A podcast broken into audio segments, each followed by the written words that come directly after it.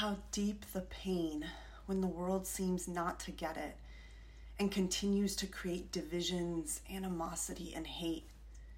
How hurtful the othering. We see the purity and innocence of children, and we see the jadedness, the callousness appear inch by inch as the days pass. And so, what are we raising these kids for?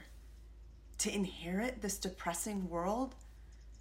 How overwhelming and dark it feels. How much can I keep protecting this meager flame from the winds of hatred and division? How gut wrenching the future these pure souls will inherit. And I've fallen victim to the weight of the world, and perhaps I've taught them the same thing.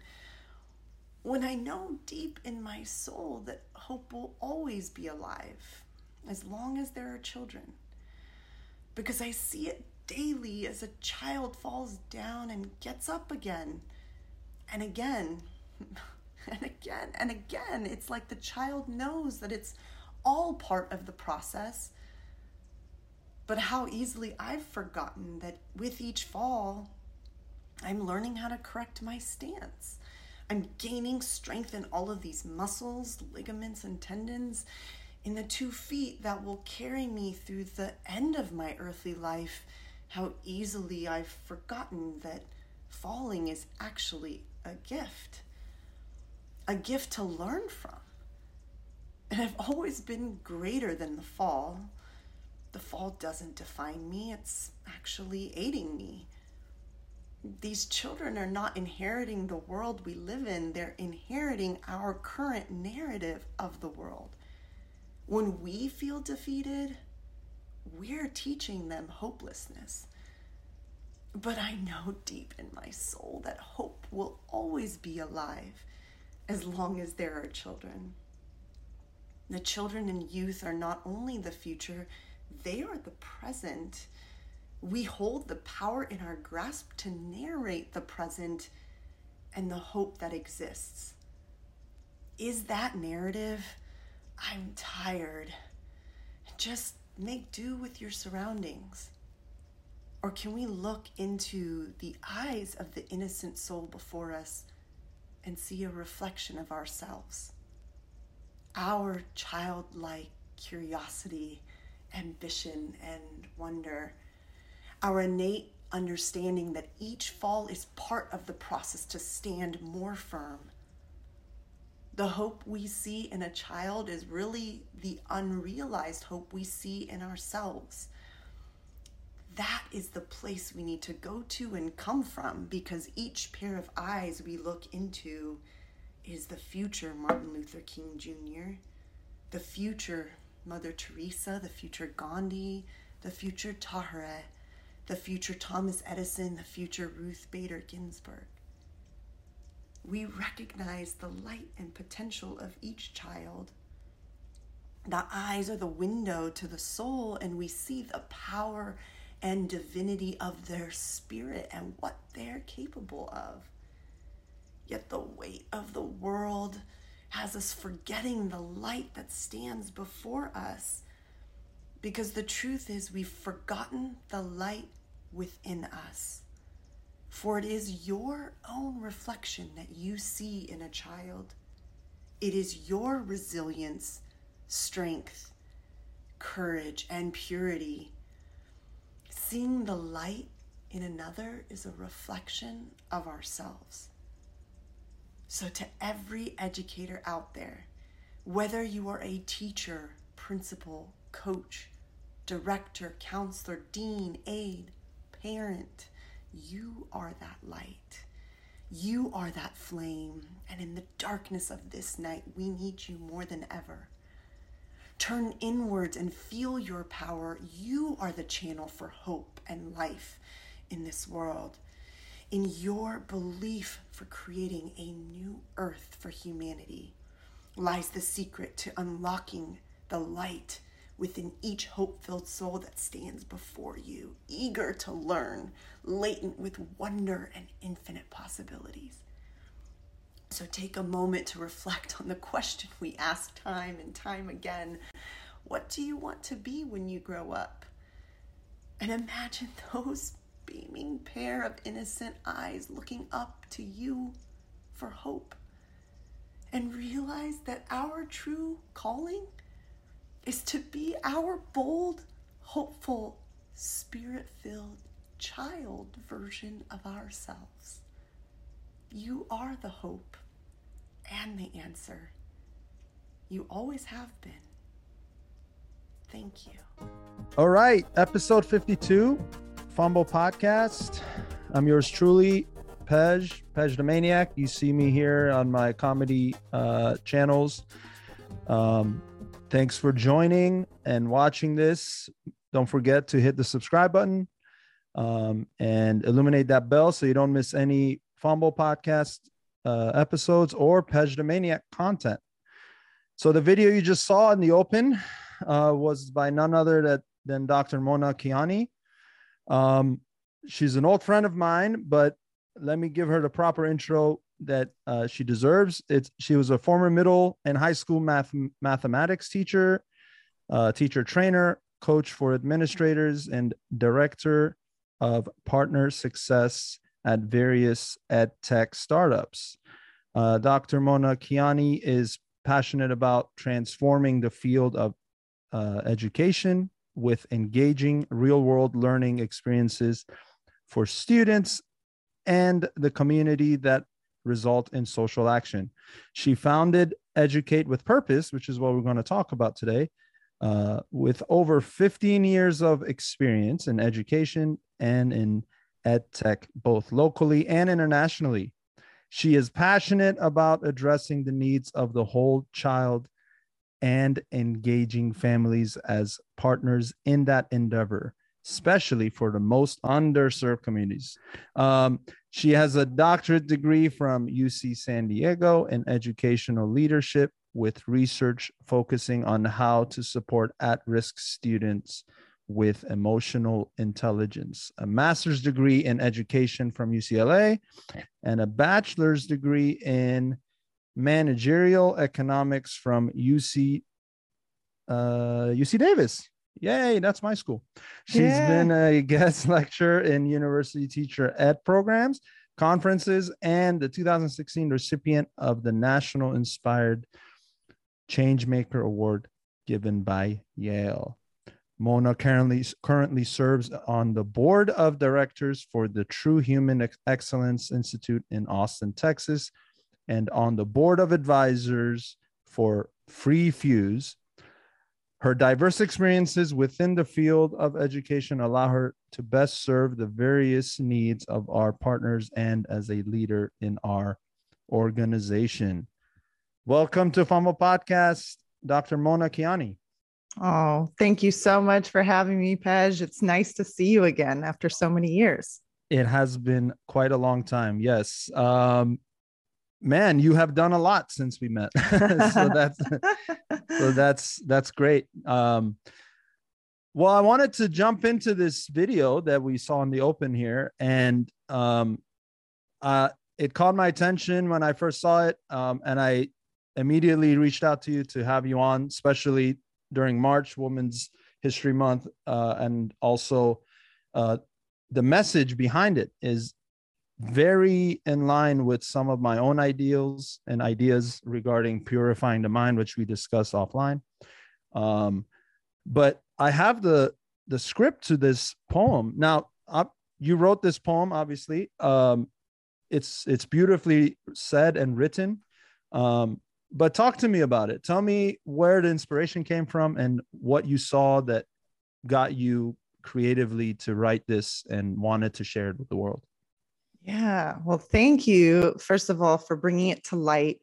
Um, I was lucky enough to be a part of a group of educators who met on actually was like a Facebook group um, that was called Recharge Your Teacher's Soul. And this group of educators that came together, they meet once a month and they talk about in the midst of the pandemic and with everything going on, especially within the schooling system, how do we keep our semblance of sanity as educators?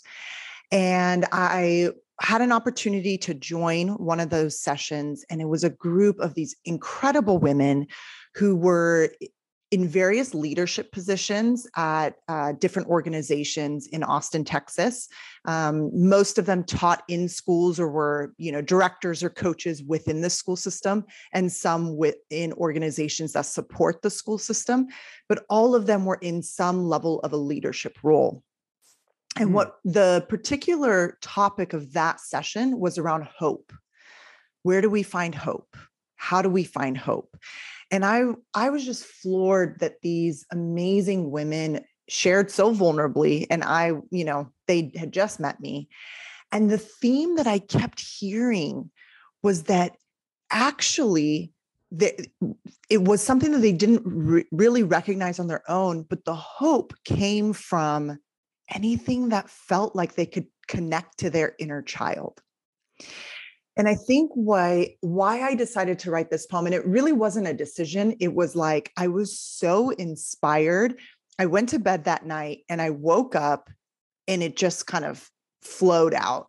And it was kind of a one an, a, a one go and then i just kind of felt like recording it and it, none of that really came consciously to me it was just like you're doing this mm-hmm. um, and it and, and it was more special for that reason and then you know you reached out to me and having this Facebook group, um, you know, dialogue juxtaposed to what I was seeing on LinkedIn earlier that day, which was teachers are leaving in masses yeah. from the school system. And if you actually look at the statistics in 2021, so, you know, this data is a few months old. Yeah uh, 44% of teachers are considering leaving. 44%. Wow.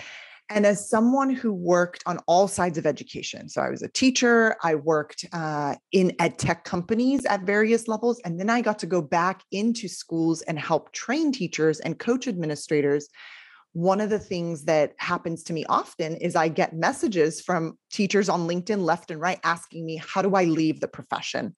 How do I do what you're doing? How do I get onto the tech side of things? And so I really started to reflect on what what is the feeling people are chasing? Mm-hmm. People obviously want to feel valued, they want to feel fulfilled, they want to feel like they're making a difference. Right. But ultimately, running away from education is not necessarily going to give you that answer. It's not going to give them that answer. So, you know, oftentimes I actually, you know, if I do get a chance to, to talk to some of these folks, I like really question this decision. And is it just like a fad or something they're really excited about because everybody else is trying to do it? Yeah. um, or they want to work from home forever because they got a taste of that.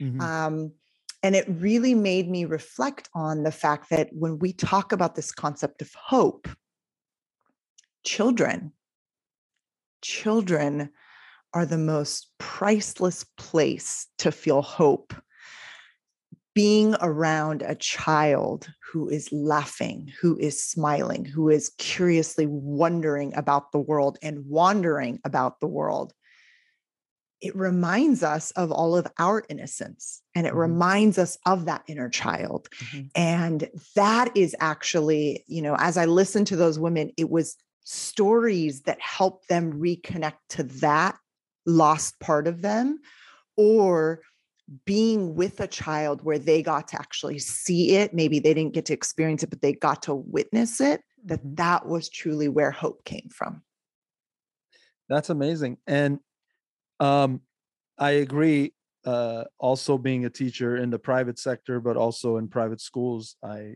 i see it and um where where is the that uh high percentage of teachers who are reaching out wanting to either do your job or do a job similar or wanting to just leave the teaching force uh, what was the uh, overlying reason behind behind that what did you find out you know i think that the pandemic was just a catalyst yeah. i don't actually think i mean yes it it has been difficult mm-hmm. But I will tell you that I joined, I kind of left teaching about six, seven years ago and got Mm-hmm. into ed tech. And it was uh, kind of a coincidental thing. I was finishing my doctorate and I wanted to be a professor. And this was like, okay, sure, I'll try this tech thing for, I thought I was going to do it for a year. Um, and realistically from the moment i stepped into schools and you know was working in ed tech people were already asking me like how do i how do i leave teaching? And so it, i can't say i mean I, I think that the pandemic was a catalyst but i don't think that it is the reason. I think a lot of times the reason uh, that these teachers want to leave the profession is partially because teachers and i'm a former teacher i taught for a decade. We have this mindset that we're just teachers Mm. so when they see this opportunity, this door, this window of, wait a minute, I can join a different workforce where money is going to talk, money is going to compensate me for how hard I'm working. There is potential for upward mobility. What? that doesn't that doesn't exist as a teacher yeah. right and and everyone from the outside world just thinks like oh well aren't you going to graduate from being a teacher and become an administrator and many of us teachers are like i would never want to be an administrator no offense to administrators but Mhm. that's not my path Mhm. um, and so it is this feeling of wanting to grow wanting to continue to grow and wanting to continue to feel compensated or you know appreciated for the work that we're doing and that those are a couple places that literally you know i actually was just thinking about this before we hopped on that if the education system made some of these minor tweaks that mimicked startups that Yeah. mimic the agile workforce in the Mhm. corporate world it will be incredible the way that everyone's going to want to be a teacher because I truly believe, and as I've worked with more and more adults, and now as a consultant, when I work, you know, with founders of companies who left whatever position they were doing and they came into education, a human being's true joy is when they feel like they can be of service to others. And what better, kind of more direct you know connection to that than working with youth or children and getting to teach No, uh, you're 100% right on that. And I just feel like teaching, I mean, it's a fundamental of growth. We all need teachers, whether it's in the school, school foundation or school sector versus uh, at home as a parent or wherever, right? We have people we look up to. I still have people I look up to at 36 that I'm like, uh, sometimes I go to, and even now, and I ask for their advice because I, it it either gives me confirmation in whatever decision i'm making to to either continue it or they say maybe you need to go this way instead or you know they and and i value that and kids obviously value that and i see that as a teacher myself and i'm and you see it too. So you're you're so right when when you talk about the educational system has to tweak it just a bit and and, and treat teachers like uh financially they should treat them like they are uh the leaders of the startups or the CEOs of the startups or even part of a team of a startup because um though that is the hot job to have right now and and everybody's jumping on that i mean they've made shows about it now you know like on, on all these platforms but the without that teaching no none of those could have gone to that point. So it's it's it's like we are taking we're almost taking from the teaching side to pay for uh the startups which and it doesn't have to be that way at all. Um now have you looked at education in other parts of the world and seeing how it's treated over there?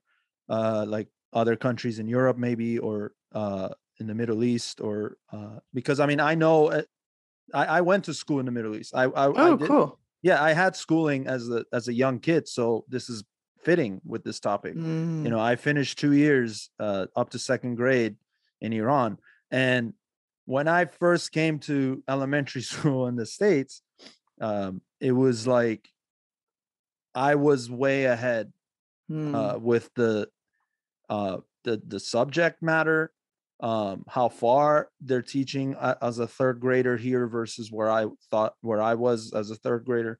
Mhm. Um, so as a kid, to me, I mean, it was just like, oh, I know this, but I didn't think much about it. Like I didn't think, Mhm. you know. Now I reflect and I'm like, you know, that I feel like we could do way more in the United States with that Mhm. or in just in the West in general. But yeah, what are your thoughts on that? Have you? I'm sure you have some juicy information on that. Yeah. well, I, you know, my frame of reference is I grew up in the US, um, but I was a teacher in Chile for three years.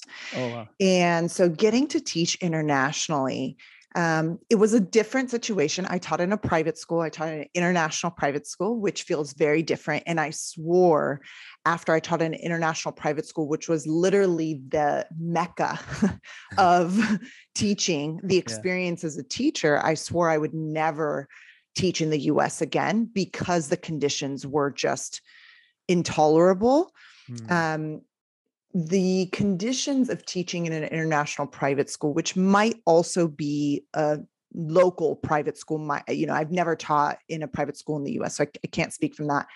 Um, and maybe you have more on that, but it the the pay and the recognition and the growth potential, all of those things mirrored what would give someone job fulfillment and satisfaction. Mm. And Mhm. so it it attracted top talent. It also retained top talent, that particular school and kind of system of schools. And teachers got to be teachers. Mm. I've noticed, and as I've studied the education system and I've worked at all levels, so I started in LA Unified, which we know is a massive district with a lot of um, students who fit in the category of being at risk, Mhm. with a lot of inner city schools. Mhm. And so, what systems like that do versus a charter school system, for example, or a private school system, is the more the numbers are showing students are not performing well, the more there's top down mandates. In fact, in my first few years teaching, I remember we had a standardized test we had to give at the end of every week. So, and I'm a former math teacher. So, Mm. literally day by day, my days were prescribed. Like, this is what you write on the board. This is the standard you write on the board. This is how you write it. These are the worksheets you give. This is what you're teaching. This is how you teach it. Teachers come into the field. Nobody comes into the field of teaching to be a scribe, to be a robot, to Mhm. be a copy machine. Yeah, yeah. we come in with this inspiration to be a creator. Yep. And we want to inspire and motivate and cultivate. Yep. And if we don't get to express that, then you've literally robbed the joy of being a teacher. And most of us, we come in knowing the pay is going to be terrible.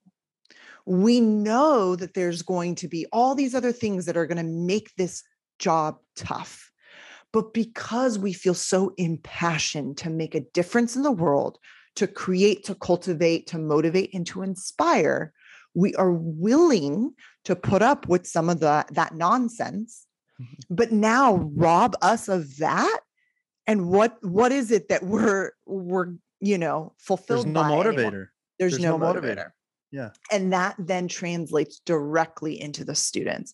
Mhm. Think about the students who reflect back on, you know, I didn't really like science, but then I, Mrs. You know, Barry was the most, she just loved science. Yeah. And now I'm like really excited about science, you know? Yeah, yeah. And so it takes the adults loving what they're doing and being passionate about what they're doing for that energy transfer to reach students.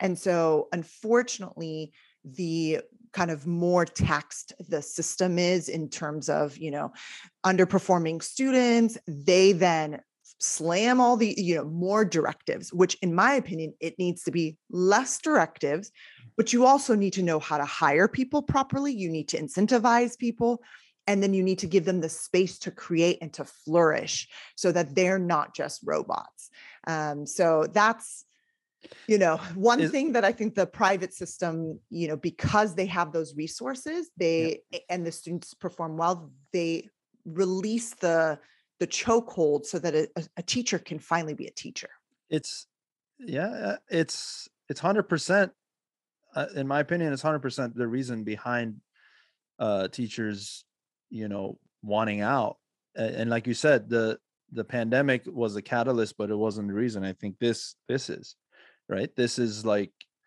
uh, we all we all we were all born to sh- use our creativity whatever field that is you know either if it's in the subject fields or like i i love teaching because i'm a musician. Like i love teaching because i love acting i love mm. you know doing comedy like and i use elements from those fields that i also have you know which i'm uh, creating and and building in my teaching methods you know um now like yeah i have a lot of experience on the pub private side um but i had worked with a couple public schools through like contracts but uh you know for like musicals i would i would train a bunch of uh, inner city kids to do a lion king play for example cool. or, or beauty and the beast but i would get to see the differences it was right in my face like um, where the limitations were on the public side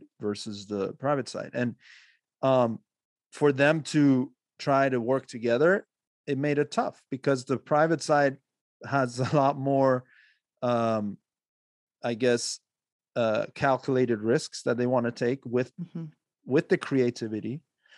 But there was a lot of um, loopholes we had to go through like we had to keep we kept hitting obstacles from the public side because and it wasn't there it wasn't the school itself it was mm-hmm.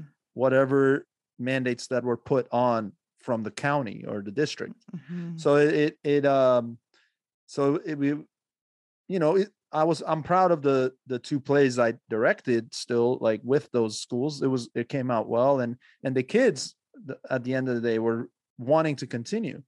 Uh-huh. and you know so that to me was the biggest metric was you know they they want they're enjoying it. Like and at the end of the day if they're enjoying being in school for this then we can like you said find ways to make it enjoyable from the teacher's perspective and the student's perspective. So um so where do you think things are going to be headed? Um now you are uh explain to the audience where you are now on on the te- are you you're on the tech side now or, or educate no, with purpose? Yeah and you know for the listeners i just kind of want to demystify what tech is like. I mean sure. working in tech can be really great as well but a lot of people a lot of teachers want to work for an ed tech company mm-hmm. and then they want they'll nat- most naturally go into what we call a school success or partner success or customer success role where you know when the the tech is sold they then support that account mm-hmm. and aid them through. Now, on the tech side of things, you are also given mandates and micromanaged and given scripts on how you need to do things. And the most fulfilling moments that I had working in tech was when I got to be a teacher. Yeah. when I got to create professional development and I got to deliver it. And I was like, dang, okay, at some point when I retire, I'm going back into the classroom like that, you know, and that's been the ultimate goal. Yeah. Um, and so I want to demystify that the, the, the carrot that's still too sweet and is still going to attract many teachers is the fact that pay is going to be a lot better yeah. and then there well not, not always a lot better but better mm-hmm. and then there's also going to be more of the flexible lifestyle uh, mm-hmm. you know working from home which is going to entice people so but I do want to kind of demystify it for people. For people who are like, no, I'm going to be able to finally get treated like an adult and like right. not be micromanaged. That's yeah. absolutely not necessarily true. Mm-hmm. Um, so I actually left tech because what I, after working several years in it for a few different companies, what I saw and all of the companies I worked with were amazing and they were doing really great things, solving the part of the problem that they, you know, intended to solve. Mm-hmm. But I also knew that a lot of these were not going to the root of the issue. Yeah. And I've gotten a chance, I've been fortunate to get to work with many district administrators across the nation. And when you talked about, you know, it's not the school's fault, it's the district or the county that's sending down these mandates. Well, I've sat in rooms with district administrators as they were deciding which assessments they were making mandatory. And they're making the best guess that they can make based on the information at hand. Mm-hmm. But oftentimes they're also in feeling the pressure um, of delivering the numbers. Everybody is obsessed with the data. And what that does, and, and I love data, I'm a math teacher, okay, by trade. but what that's doing is it's only giving you one piece of the puzzle. Mm-hmm. And as we have very clearly recognized as a nation that mental, social, and mm-hmm. emotional health is more important than we've given it credit for in the past, well, sometimes the numbers are actually sabotaging what we need to focus on. Yeah. And so, uh, what I decided to develop was a company called Educate with Purpose. Mm-hmm. And what we do is I work with district administrators and school administrators to just press the pause button for a moment and re examine the whole purpose of education. Why are we doing any of it? Mm-hmm. Why are we teaching the standards we're teaching? Why are we giving the tests we're giving? Why are we pushing kids to you know perform for success to get to college to get a career? Why any of it? Mm-hmm. and as we restructure the whole purpose of education understanding you know our purpose is outdated.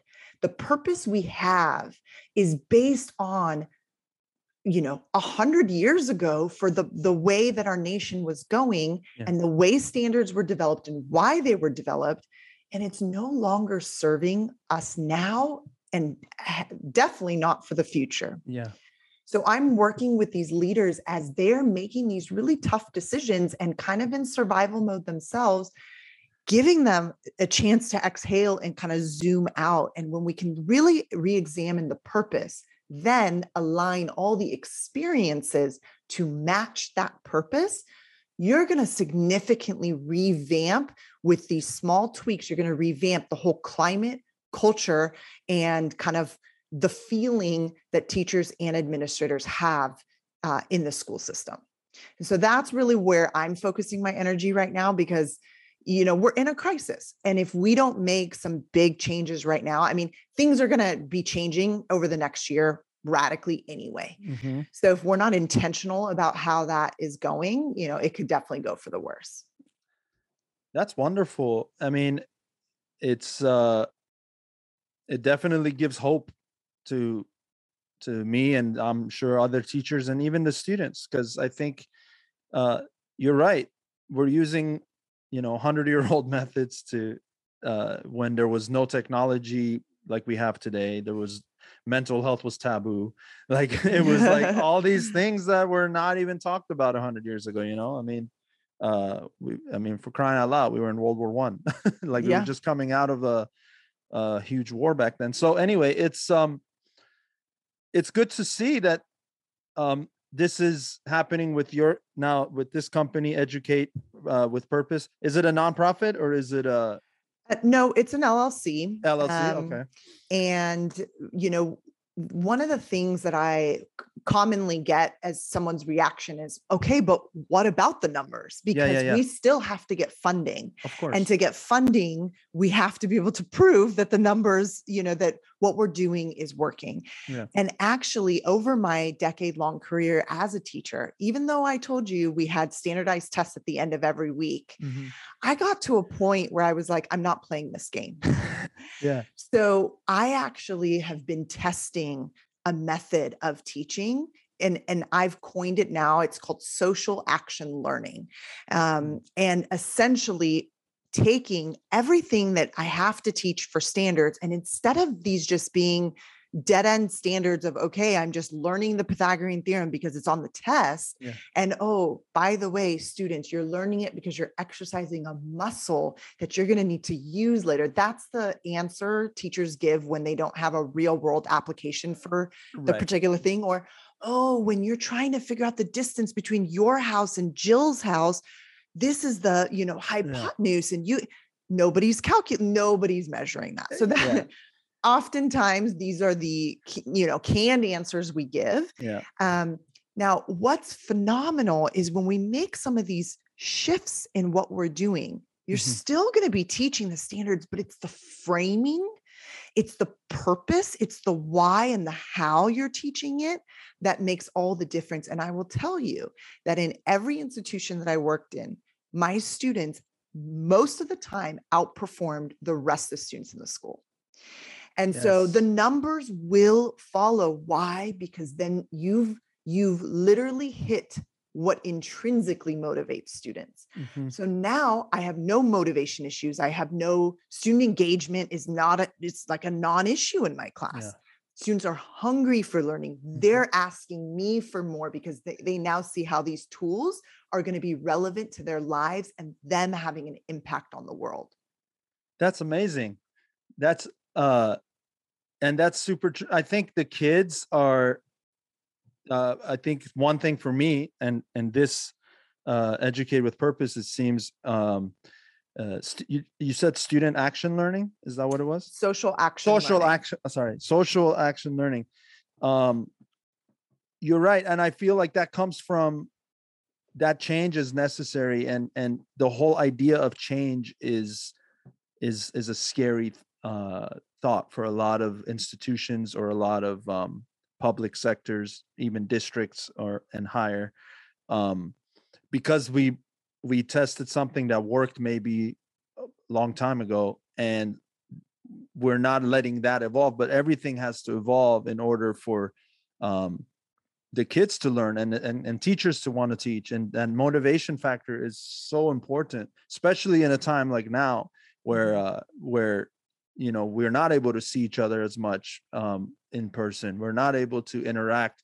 which is something that the, the soul needs i think you know and, and i think when the soul is hungry then Mm. the the physical body and the mind are are not going to be uh, as motivated to to continue uh, learning or even pushing. We can we can fight. We we were built to, you know, fight the un- uncomfortable moments, but only for so long, right? That, and Yeah. like you said, teachers are going to eventually want to tap out and and either whether it's financial, but like you said, I don't think that's the reason.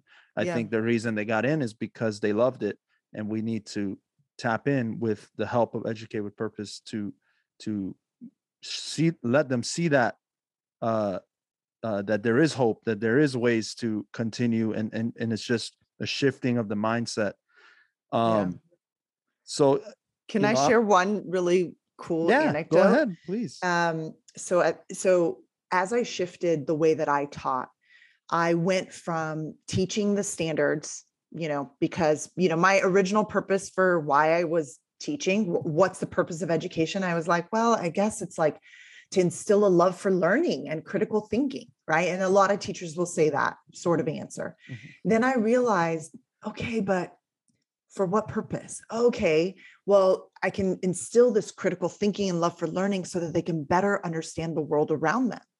But still, for what purpose? Yeah.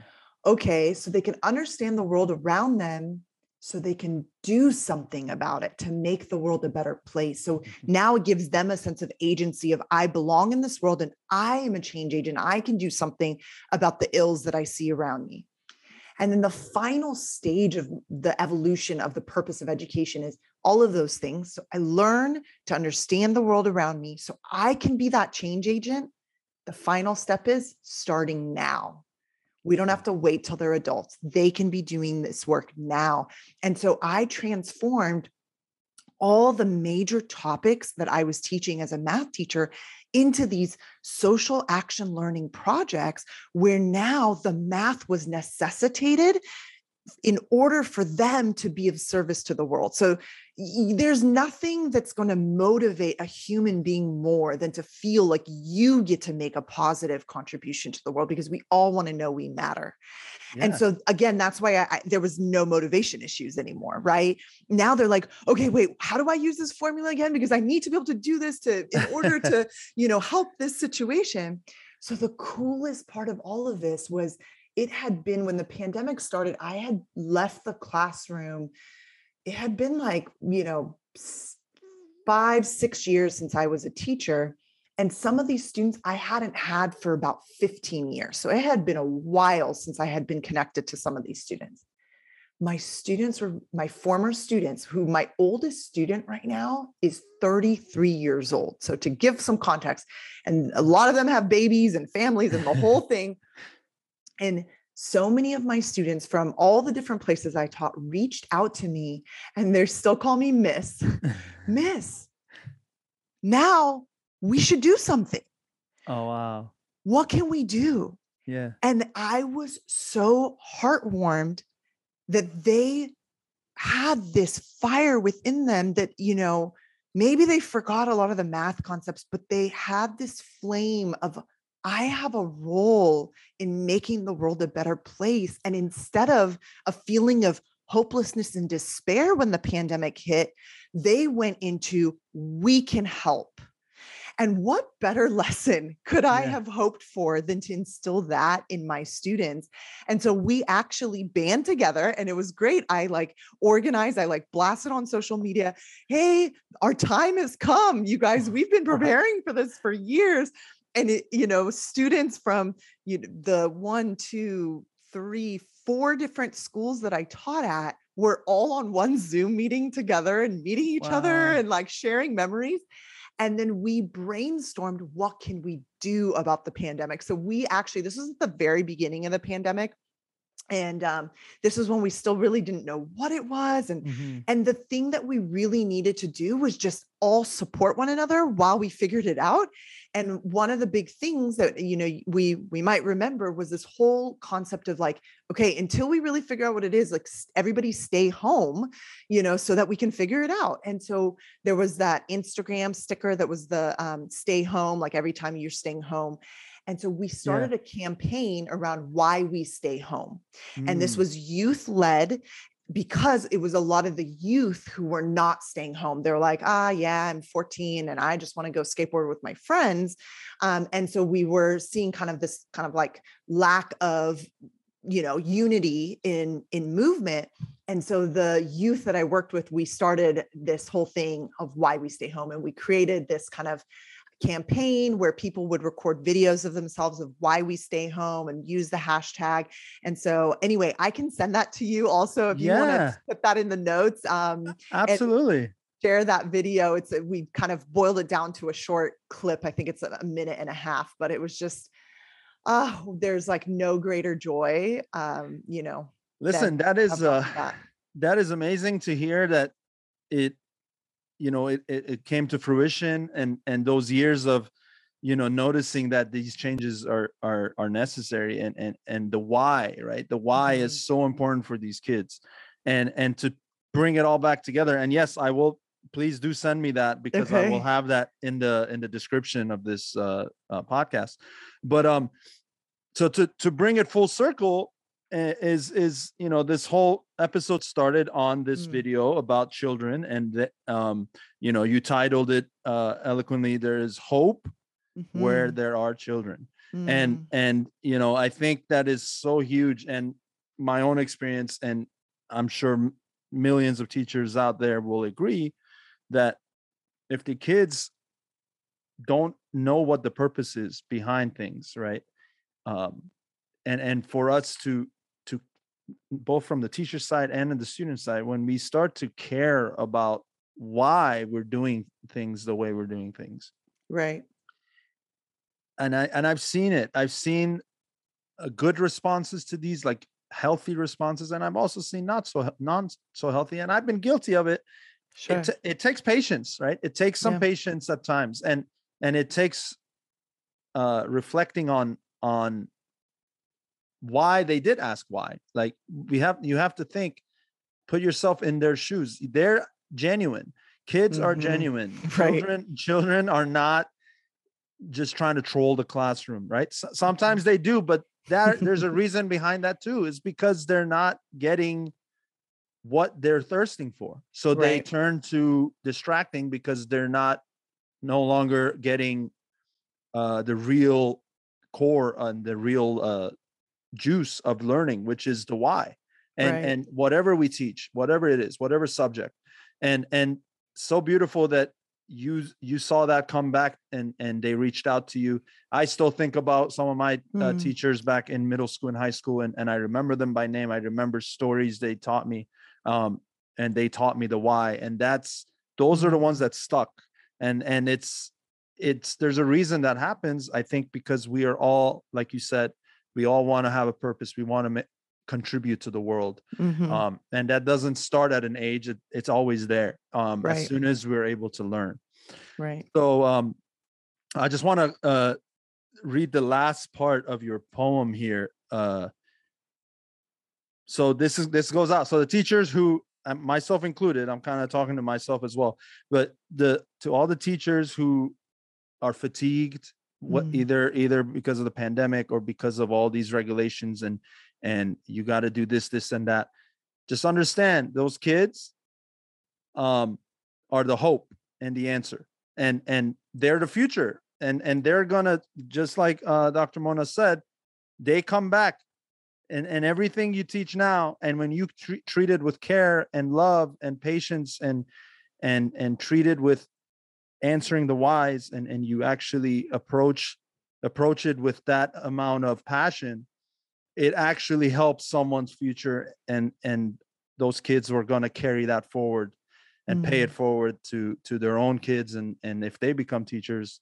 But i believe teachers is not just an occupation it's it's everybody everybody has a role in that um starting with your own kids that you have uh, and then when they go off to the school system listen i'm very uh thankful that you uh came on today. Um i really appreciate your time. I i do want people to be able to learn more about educate with purpose. Where do they go to find more information about that? Yeah. So people can email me, Mona at edwithpurpose.com, or head into the website, which is www.educatewithpurpose.com, uh, or follow us on Instagram, which is just at educate with purpose. So any of those forms, uh, you know, we'll we'll get that message and happy to work with anyone, collaborate with anyone, help inspire anybody. Um, but yeah, I mean, let's turn this around and remember that where there are children, that's where the hope is. So as we're trying to run away from schools because we're trying to find hope elsewhere, it, it actually, you know, and and part of that last part of the poem where I'm, you know, that question we are constantly asking kids, like, what do you want to be when you grow up? yeah it's like as an adult, our most fulfilling moments is when we get to act like a child again. Yeah. Where we're full of wonder, where we're not, you know, uncertain about our abilities. We are full of confidence. Mhm. There's so much possibility ahead. We're playful, we're laughing, yeah you know, we're connecting with people. And so it's, you know, I want to just encourage all teachers who are feeling super burnt out or administrators who are feeling burnt out to just take a moment and connect to your inner child. So even if that means like just give yourself some grace and go play.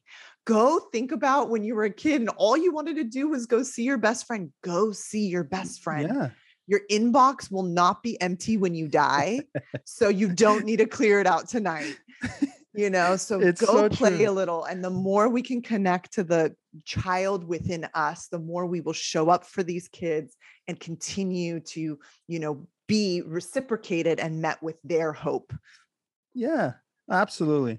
Uh, I don't have any trouble acting like a child, so I uh, my my mom will remind me of that. But uh, it's That's good awesome. though. It, you have to. I mean, that is our purest form, and as Mona said, you gotta you you can't forget that. You know, as adults, adulting doesn't mean we're boring and we're just we're just um these you know uh negative people that just look at everything as half empty. We need to we need to remember that because that actually helps the kids the real kids that are out there right now and last time i checked there are children everywhere so that poem is very fitting uh and by the way is educate with purpose working uh nationwide or is it just for it is okay nationwide nationwide and open to working internationally so if you know people across the globe i'm actually in a conversation with us um, a group in China right now as well. So wow. when there are there are no limits, um, you know, and That's and this purpose is really universal, which is to really, you know, be a change agent in the world and create the world we want to live in. So that knows no geographic or language barriers or or cultural differences. So that's great. And it's okay to not know all the answers, everyone. It's okay because that's that's the whole point. We're learning together. That that that collaboration is one of the biggest answers and i think we we are taught uh incorrectly that you know chase it chase whatever you, you're trying to do and and kind of like just have tunnel vision and just go for i don't i don't agree with that i think we got to welcome other people and welcome different like complete opposite opinions to what you would have had because when we start listening more than wanting to tell people that's that's where the real growth happens in my opinion um but I've seen it come to fruition, and I and I think that is a big part of uh, growth as humanity in general, not just for kids. So, absolutely. Uh, Dr. Mona, thank you so much for uh, joining. Um, everyone, uh, I will have all of the information uh, that, that Mona uh, mentioned here and also in the description. Uh, you can follow me for some comedic relief, Pej the Maniac, uh, on my uh, YouTube channel as well as pHumble Podcast. Uh, same same channel, uh, TikTok, Instagram, uh, Twitter, Snapchat. Um, thank you all for joining. This was episode 52 with Dr. Mona Kiani. Thank you, Mona, and we'll see you guys on the next one. Thank you so much. Bye, everyone.